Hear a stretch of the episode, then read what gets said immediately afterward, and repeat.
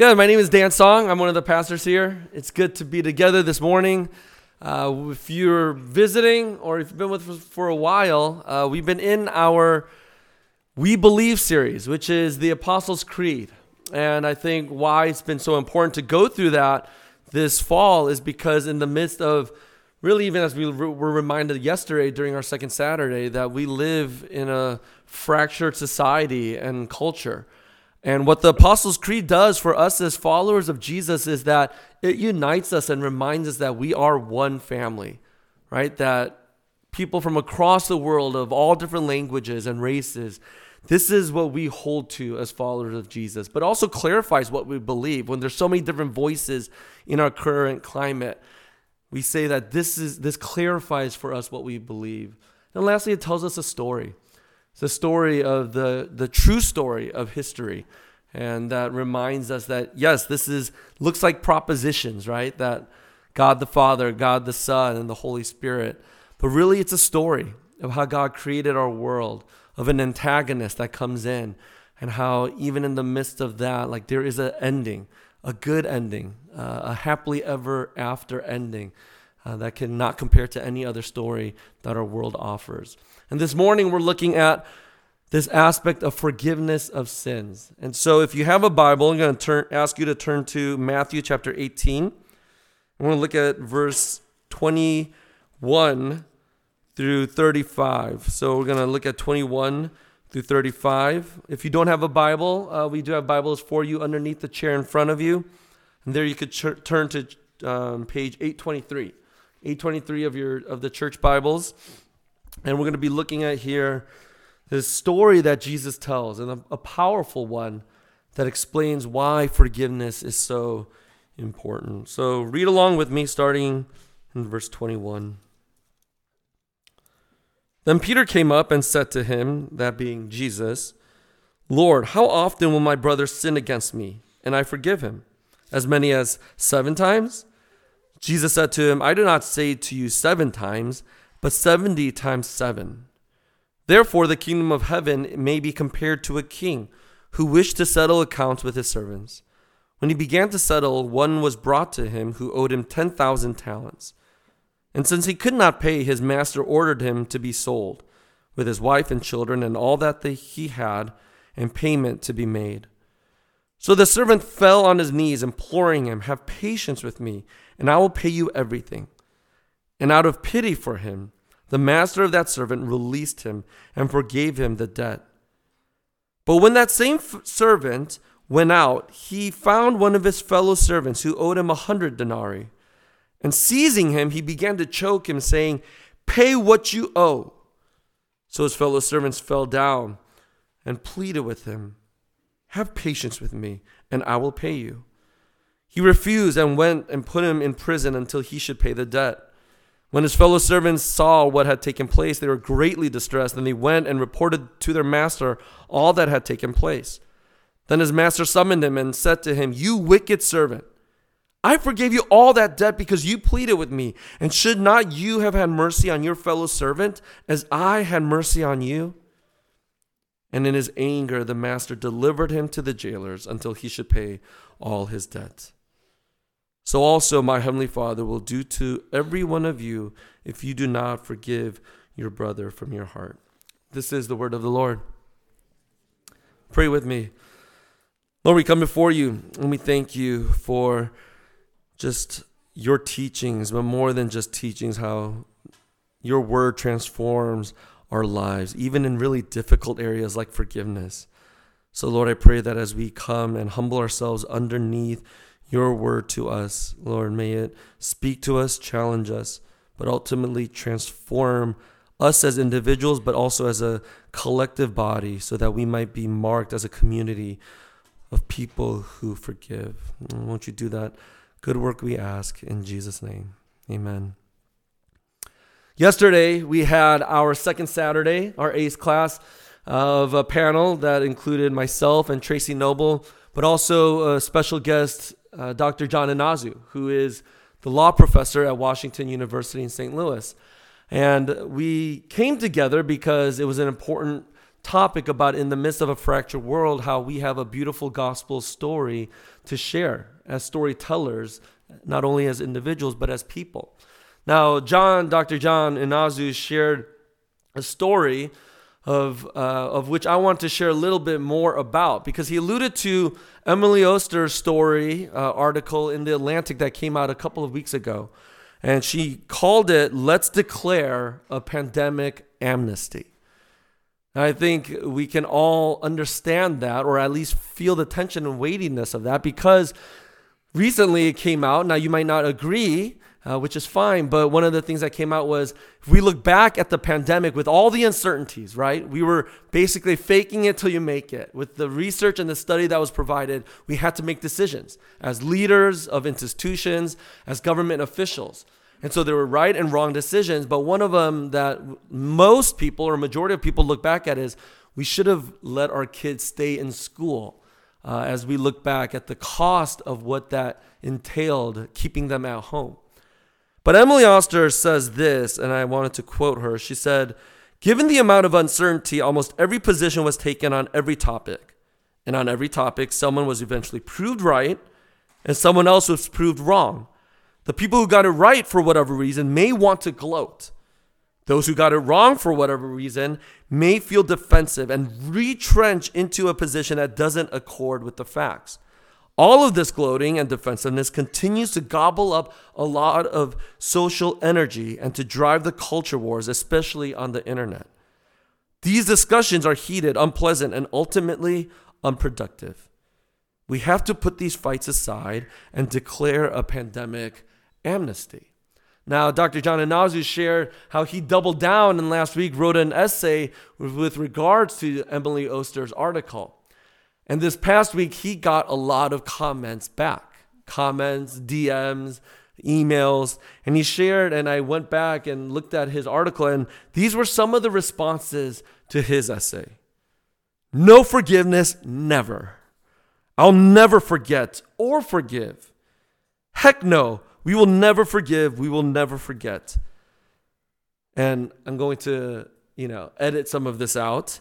Your essay is nothing but self serving Bible study. And for what it's worth, speak for yourself. Some of us have no COVID missteps to apologize for. Not all of us have made pandemic mistakes. And the worst one of all, forget you. And the word was not forget. You and everyone else who ruin people's lives should get the worst kind of cancer. Eat blank and die. Now, usually when he writes his articles, Dr. John Inazu says most of the comments he's able to just let it bounce and slide off of him. But this week he shared how it was actually really hard to read some of these things. And I feel like as we think about forgiveness here in the story that Jesus shares, we are in a cultural climate where forgiveness is not seen.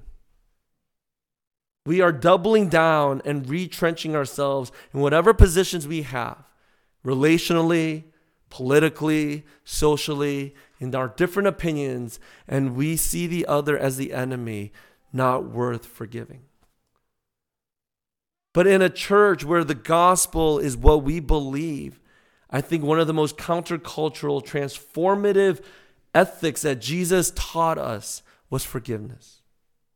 Not only taught us, but showed us and lived out. And in a watching world where the church is actually fractured, we have lost our witness to be a transformative, countercultural society and institution.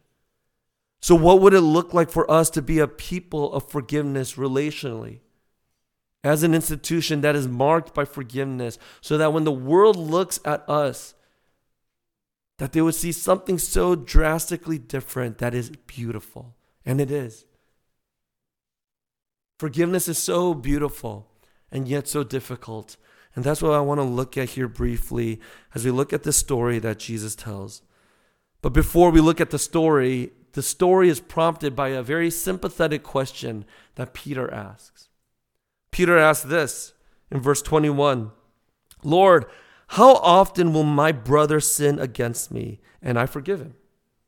As many as seven times? And Jesus said to him, I do not say to you seven times, but 70 times 7, or as some translations might say, 77 times. Now, I say it's a sympathetic question because Peter's question is our question. As we go into this story, what I want us to think about is where and who are those people in your lives that have offended you, grieved you, has hurt you, sinned against you?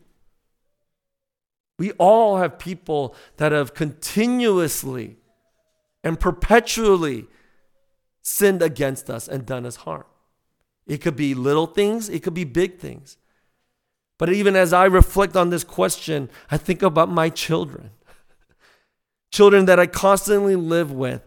And as a parent, being able to sometimes unhealthily exercise my authority and pretend that I have everything right and I am without sin. And every time they make a mistake, how many times, Jesus, do I need to forgive them? When are they going to get it through their thick skull head that you need to put away your dishes or you need to clean up? When does that end, Jesus? It could be something as trite but annoying as that, or it could be much deeper. No, and usually it is the people that you love the most that hurt you the most, where you sense their betrayal. And, and Peter asked this question in the context of broken relationships. Right before this question, Jesus is talking about reconciliation, about broken relationships. And so Peter rightly asks, well, if they keep breaking and sinning against me, well, yeah, reconciliation, but how many times do I need to forgive them to seek reconciliation? And so Peter's thinking, man, I'm a good dude, Jesus. You're going to be proud seven times. And the reason he's thinking that is because in Jewish customs, the rabbis would say three times is enough. Three times, three strikes, and you're out. So Peter, right, going, Jesus, I got you. You're going to praise me. How about seven times? And she's probably, you know, shaking his head, going, not seven times, 70 times seven. What's the point of Jesus? What's Jesus getting at? He's saying it's not 490 times. It's not 77 times, whatever your translation is. It's the fact that you do not count how many times you forgive that person that continuously hurts you and sins against you. It's 70 times 7.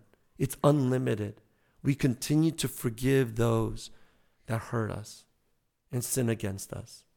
Your parents, for some of our children, our students here, could be your coworker, could be your friends at school, where it hurts. Yet Jesus' challenge to us is that if we are marked by forgiveness, it is 70 times 7, always and forever. So he tells a story to explain what he means by that. And that's what I want us to look at here. It's this shocking story that he gives to us. And it would have shocked the disciples.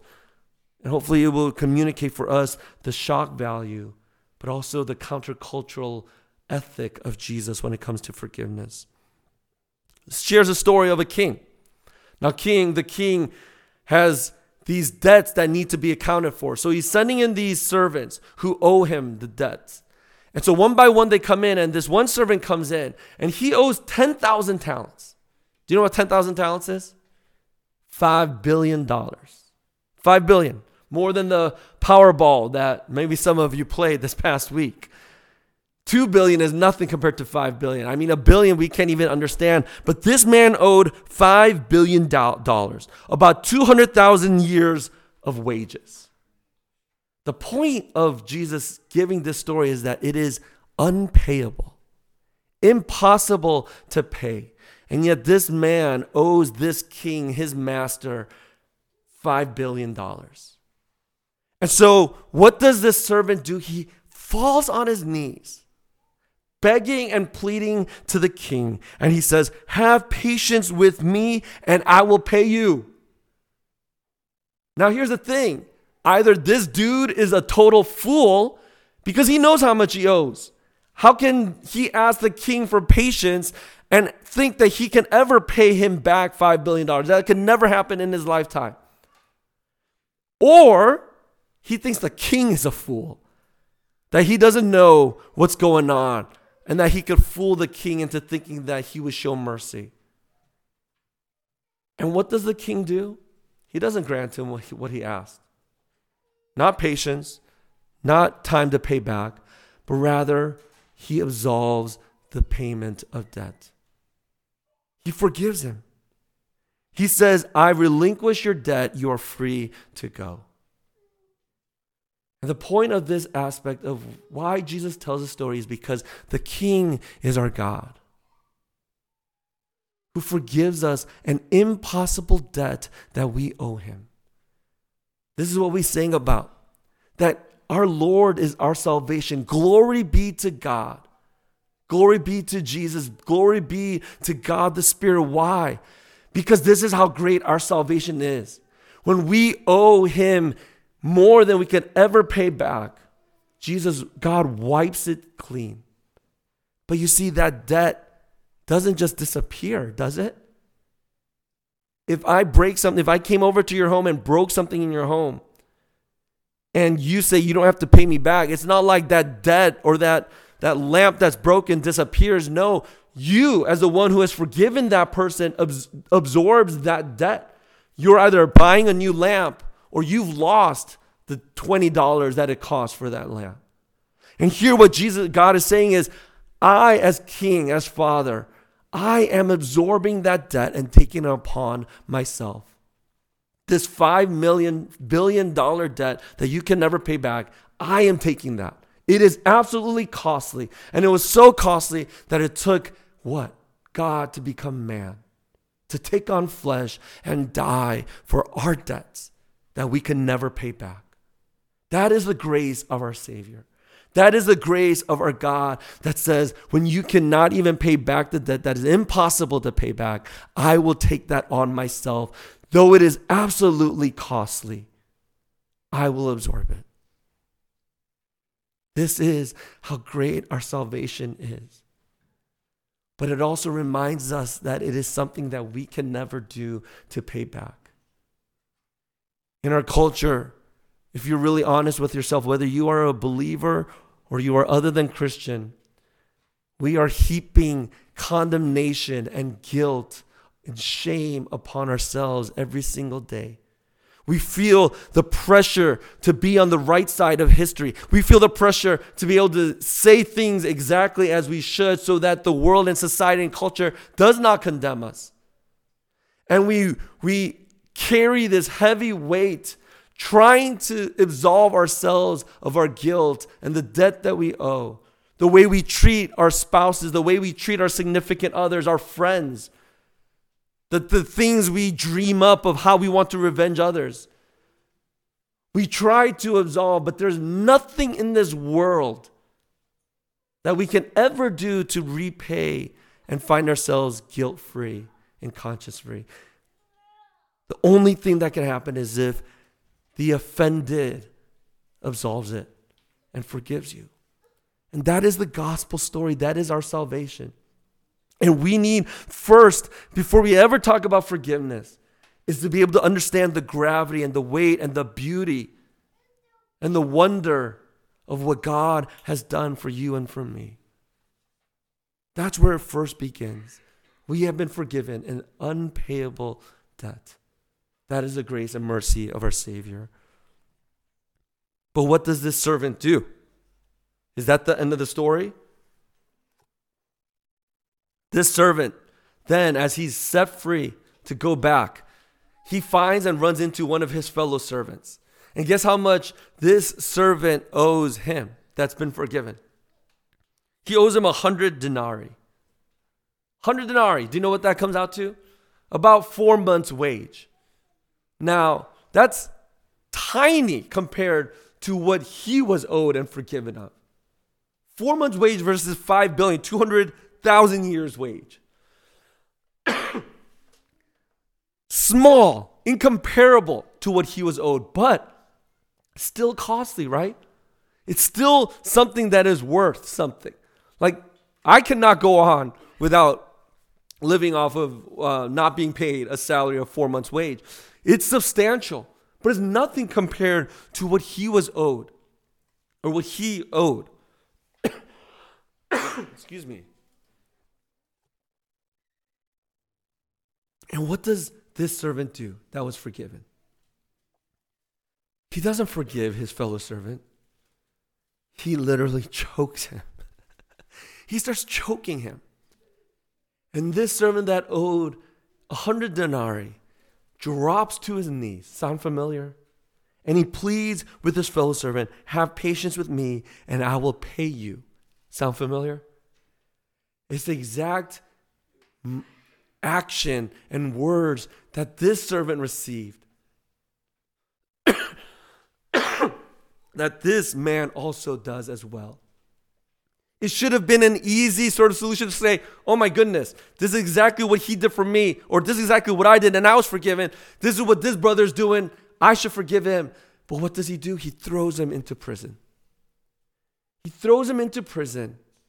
And once the king hears about this, he calls him, You wicked servant. I forgave you all that debt because you pleaded with me. And should you not have had mercy on your fellow servant as I had mercy on you? And in danger, his master delivered him to the jailers until he should pay all his debt. You see, the ethics for why we are called to forgive others who have offended us, who have sinned against us, who have grieved us, is because of what God has done for us. We are able to forgive those who have sinned against us because of the overwhelming love and mercy that God has shown you and me. And when we fail to do that, guess what? We fail to understand the gravity of God's unconditional love for me and for yourselves. Do you understand the weightiness and the beauty of what God has done so that we can forgive others? Yes, it is costly. Four months' wage is not nothing. You are calling, you are called to voluntarily suffer for the sake of forgiveness in what God has done and shown in his favor for us. That's what we are called to. This voluntary voluntary suffering.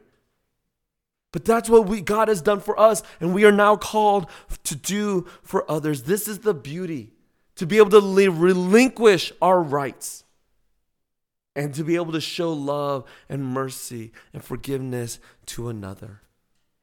This is the ethics of the gospel. When the world's ethics and currency is that you get what you deserve, God says no, because you have not gotten what you deserve, you can now show mercy to others.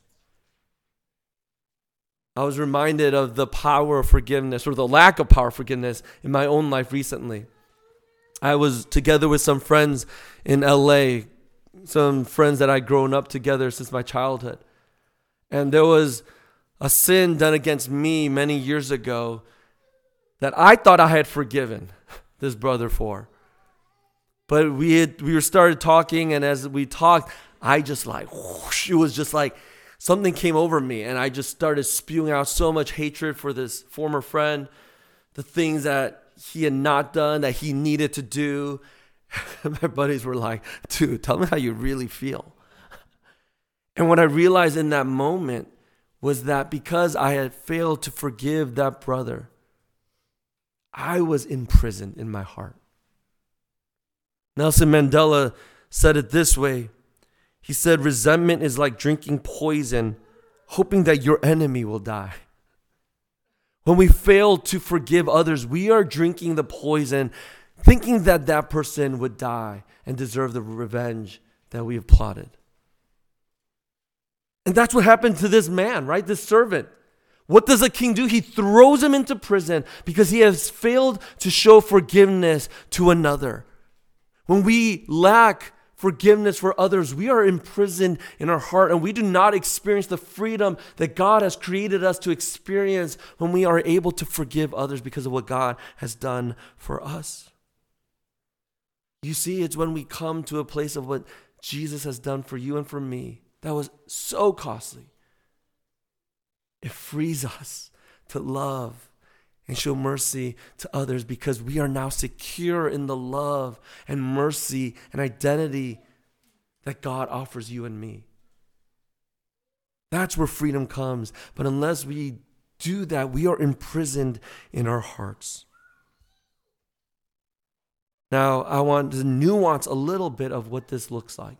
Because some of us here, it's not just a friend that says something nasty, coworker that, you know, might be talking behind your back, some some things that might have been said about politics or social issues.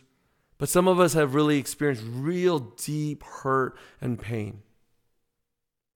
That when you hear a sermon on forgiveness, your heart actually gets hardened because it's like you don't understand what this person has done. Two things I want to just nuance as we think about forgiveness is first, we need wisdom. Scripture always talks about how we need to be shrewd about sinful patterns of what people do to us.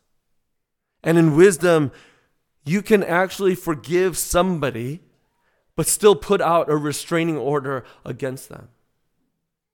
In wisdom, we can set we can forgive others and still have boundaries set so that though reconciliation, restoration might not be immediate, boundaries can be set so that you can actually still pursue reconciliation and restoration in that relationship. Remember when we went through the second Sam, or Samuel series last year? Remember King Saul was trying to kill David. And so David was in the wilderness for many years. Now, there was an opportune time where David actually could have killed the man that was trying to kill him. And you can argue rightfully so. But David doesn't. He cuts off a little garment of the king's robe. And the next morning, he's like, Yo, Saul, look, I got this garment of yours. I could have killed you, but I didn't. And Saul shows repentance, he shows remorse, and he grieves. But what does David do? Does he go back into the king's court and, and become best friends with King Saul? No, in wisdom, he actually stays out in the wilderness. He's practicing wisdom and he's shrewd so that we might be able to guard ourselves for the long game. Reconciliation, forgiveness does not always mean reconciliation and restoration immediately. There are situations where you have been tremendously hurt and there's danger and safety. So, wisdom is absolutely needed. But I think the other thing is forgiveness is not always justice. Forgiveness is not always justice. When justice is available, you can forgive and seek justice. I think this is one of the areas that the church has failed miserably at, right? Over the last five years, uh, longer, but especially in the last five years, we've seen how the church has failed at this with abuse of all sorts. What has the church done? Well, the offender has forgiven or repented to the abuser. So God forgives and we can move on. No. Justice, when it is available, yes, there should be repentance. There needs to be a discipleship and a restoration that can take time. But justice also calls us to use the state and have our civic duties call the police so that there might be justice when it is available. Why? So that there is healing, restitution, restoration that justice offers. So when we talk about forgiveness, yes, we are called to forgive. And for some of us, it might be hard. It might be so difficult to even speak a person's name, to think about that person. But as we understand the gravity and the beauty of what God has done for us, what does that look like to move with courage and strength towards forgiveness, albeit difficult, albeit costly, to people who would be so enamored by what God has done for us that we can slowly begin to move towards forgiveness for others. We're able to do that even when it's difficult because forgiveness is rooted in what God has done for us. It's His grace that empowers us to forgive. Forgiveness and what God has done for us is not just some motivation or some inspiration for us to hold on to. No, it is the power by which we are able to forgive. May that be our power this morning, even as we come to the table. Let's pray. Our Heavenly Father, we thank you that, Lord, you have taken our debt and paid it all once and for all. Nothing that we can do, nothing to earn, but Lord, through your death and sa- sacrifice on the cross, we can live in freedom. And we can live as people who can forgive others, albeit difficult and costly. Lord, I pray that we would be so enveloped in the grace of our lo- and the love of our God that, Lord, we as a community will be marked by forgiveness. So help us to do that. Holy Spirit, do that even as we come to the table. We ask all of these things in Jesus' name. Amen.